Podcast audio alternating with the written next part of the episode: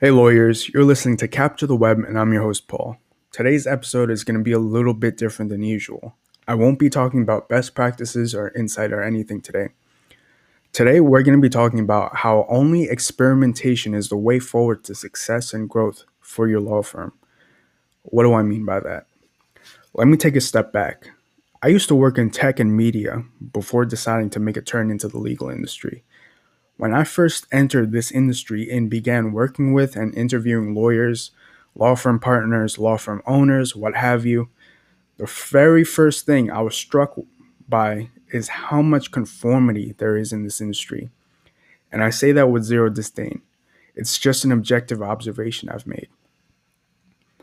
Lawyers do not like trying anything new for their firm unless everybody they know has reached a consensus first. This is the main reason why law has been so slow to adopt new technology. I don't know how many of you know this, but agriculture, the farming industry in this country, has just a slightly lower adoption rate of new technology than the legal industry does. Can you believe that? That's that's a statistic you can verify on Google today. And having said that, what I'd like to offer to those of you listening today is to begin exploring and trying new marketing trends and tools for yourself and see what works and see what doesn't. Why?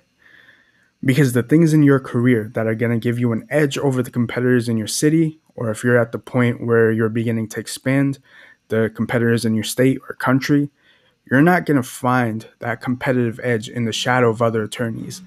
Those sorts of aces up your sleeve can only be found through trial and error.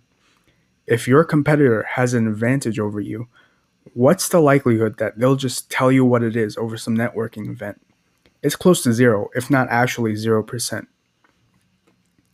So, lawyers, I implore you, especially if you're young, feel free to try video marketing. Feel free to try Facebook ads, Instagram ads. It's incredible to me how many lawyers are looking for higher income clients but don't know that you can actually have your ads shown only to higher income zip codes in your city if you choose to. It's literally just a checkbox on the Facebook ad manager page. Now, shameless plug here, I actually sell sales focused websites to attorneys. I own a web web agency that specializes in taking your marketing traffic and finding ways to make sure that your website is closing more clients without increasing your monthly advertising budget let's say you're converting 1% of your monthly visitors, your website visitors, into paying clients. You could actually double your monthly revenue simply by increasing your conversion rate to 2%. Ordinarily, to get the same result, you'd have to double your entire monthly marketing budget. With my service, you don't need to do that. Most lawyers don't even know a service like that exists. If that's a route you want to go down, feel free to contact me. I'll include my number at the end of this episode.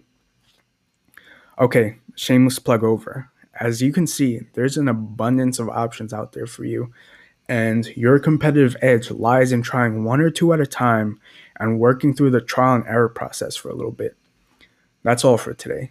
If you liked what you heard here, be sure to subscribe to the Capture the Web podcast on all major platforms, including Spotify. I know this episode was a little bit different from what I usually put out, but if you liked it, be sure to let me know. Especially if you're listening to this on LinkedIn, just leave a little comment under the post. If you'd like to chat with me about your law firm and that sales focused web design that I just mentioned, be sure to text me at 917 426 7367. Thanks for listening, lawyers. Take care.